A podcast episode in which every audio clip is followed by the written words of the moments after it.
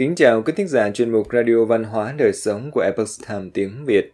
Hôm nay, chúng tôi hân hạnh gửi đến quý thính giả bài viết của tác giả Andrea Nussfaus có nhan đề Phẩm chất khác biệt của một người đàn ông tốt do Thanh Ân biên dịch. Mời quý vị cùng lắng nghe. Khám phá nghệ thuật dành cho giới trẻ và những tâm hồn trẻ trung. Di sản để lại của một người cha vĩ đại và tinh thần của một người đàn ông thánh thiện là vĩnh cửu. Cha tôi đã từng kể cho tôi nghe về sự ra đi của ông nội. Cha luôn biết rằng ông sẽ mãi ở đó che chắn cho cha. Cha tôi giải bày, ngay cả khi ông già yếu đến mức phải nương tựa vào cha, cha vẫn sẽ có cảm giác rằng nếu có điều gì tồi tệ xảy ra trên thế giới này, ông vẫn có thể lao ra cứu cha. Và khi ông qua đời, dường như sức nặng của cả thế giới đổ dồn lên vai cha. Cha cảm thấy mình thật đơn độc. Cha tôi là một quý ông giàu năng lực. Ông chạy điền kinh và chơi bóng đá cho học viện hải quân. Ông tiếp tục trở thành phi công chiến đấu sau khi tốt nghiệp. Và rồi, khi phục vụ trong chiến tranh Việt Nam xong, ông đã trở thành bác sĩ phẫu thuật.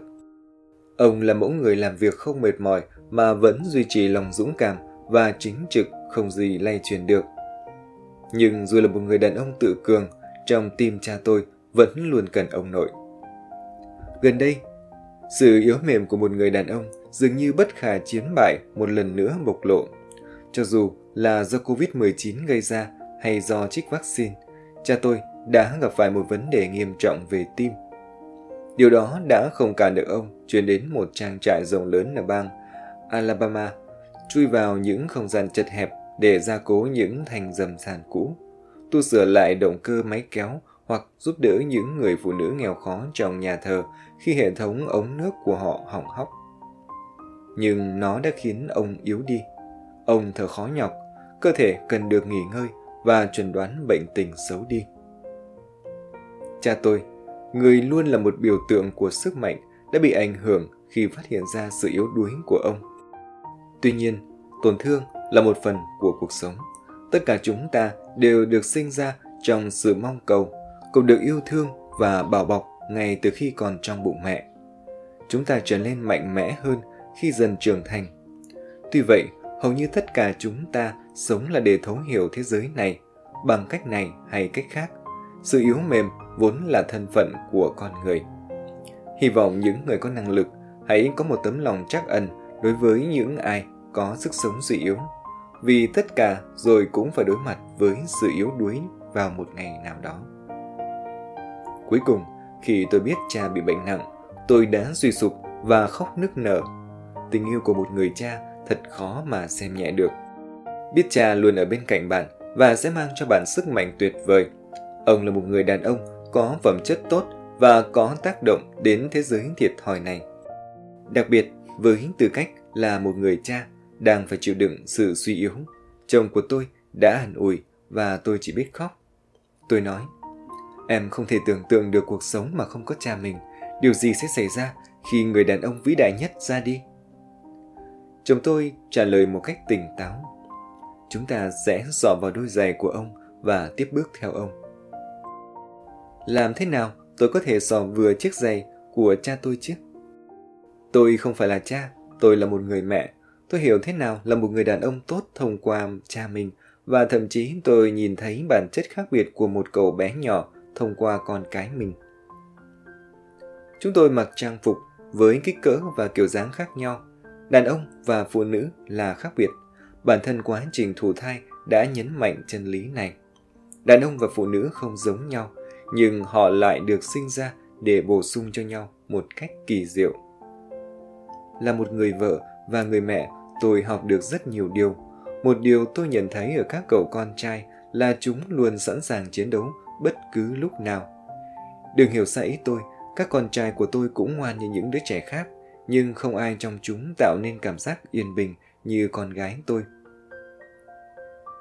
Từ đứa trẻ 5 tuổi, đứa 7 tuổi cho đến cậu con 14 tuổi có tâm hồn sâu sắc, đẹp đẽ vẫn luôn khiến tôi ngạc nhiên. Và dù chúng đáng yêu, nhạy cảm và dễ thương, chúng vẫn sẽ chiến đấu nếu bị khiêu khích. Khi con trai bị thúc ép, phản ứng đầu tiên của chúng là giật đầu gối để đẩy lùi lại. tôi khuyên nhủ các con trai của tôi nên chuyển khuynh hướng đó và vận dụng chúng có mục đích để xử lý tốt những tình huống. Có lẽ đàn ông thường dễ gây chiến hơn và nếu vậy, mong những người tốt dựa vào sức mạnh nam nhi của mình để có thể chống lại những tội ác. Mặc dù thực tế là đàn ông và phụ nữ khác biệt về mặt di truyền, chúng ta đều không nên nản chí. Tất cả chúng ta đều được kêu gọi để chống lại cái ác. Tôi không thể sò vừa dày của cha tôi, nhưng tôi có thể lần theo dấu chân ông trên một con đường thẳng và hẹp. Những thành tựu trên thế gian của ông sẽ khác với của tôi, nhưng điều đáng ngưỡng mộ là tấm lòng nhân từ của ông đã khiến tôi ấn tượng. Ở Nicaragua, tôi đã hỗ trợ cha trong việc điều trị vết thương không lành ở chân của một người bà và bàn chân của những đứa trẻ khác.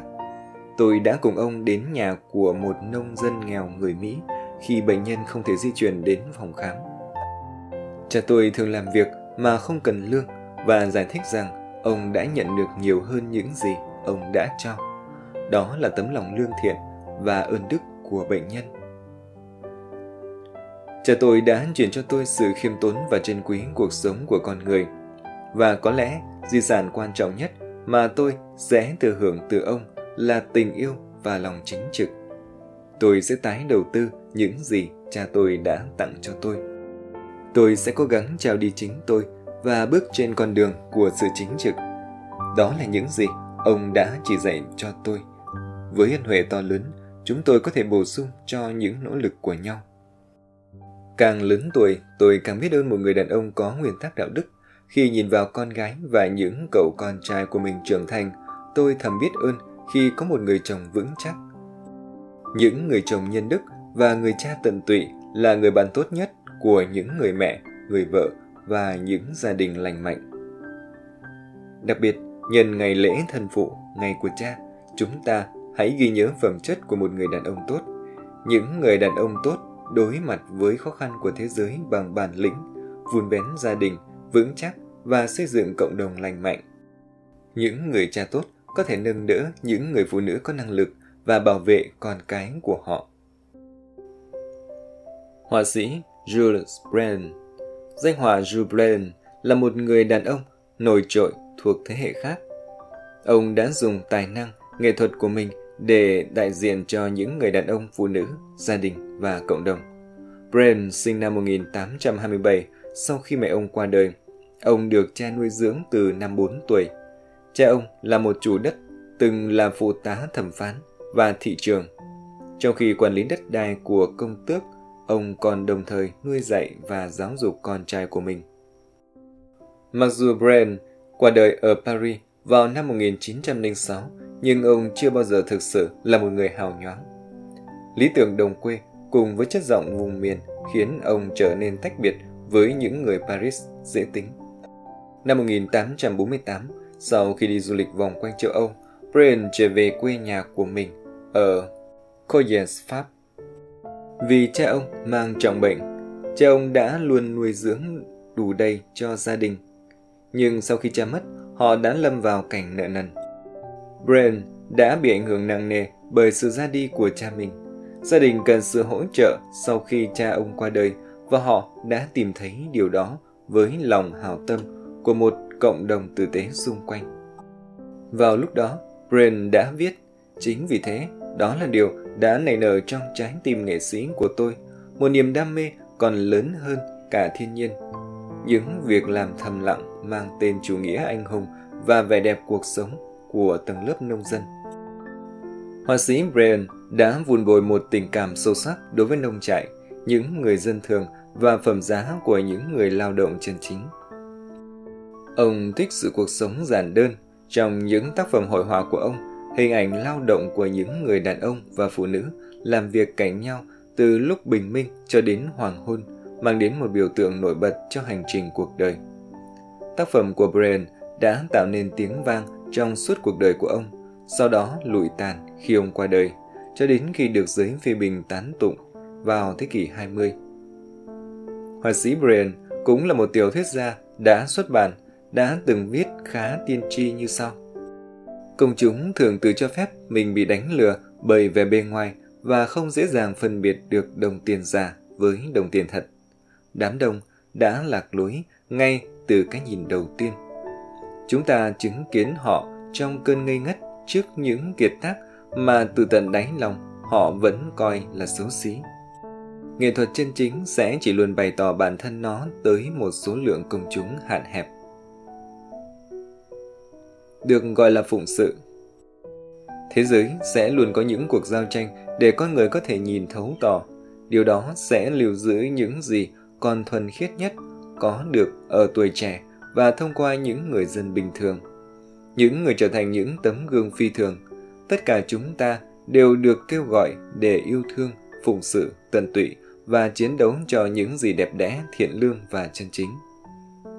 Cho dù chúng ta là con trai hay con gái, đàn ông hay phụ nữ, là người cha hay người mẹ, mỗi chúng ta chỉ có một cuộc đời.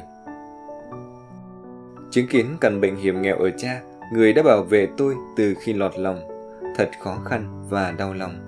Mặc dù mọi người trên thế giới này đều sẽ chết, nhưng tôi vẫn không thể chấp nhận được điều đó đến với cha mình. Trong khi thể trạng một ngày yếu, thì nội tâm của cha lại mạnh mẽ hơn bao giờ hết. Ông đương đầu với sự sống và cái chết bằng đức tin và bản lĩnh đạo đức. Di sản để lại của một người cha vĩ đại và tinh thần của một người đàn ông thánh thiện là vĩnh cửu. Cầu mong chúng ta sống để lưu tồn những phẩm hạnh đó.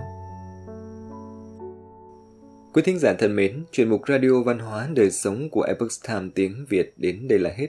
Để đọc các bài viết khác của chúng tôi, quý vị có thể truy cập vào trang web exporttimeviet.com. Cảm ơn quý vị đã lắng nghe, quan tâm và đăng ký kênh. Chào tạm biệt và hẹn gặp lại quý vị trong chương trình lần sau. Kính chúc mọi điều bình an và tốt lành đến quý vị cùng người thân.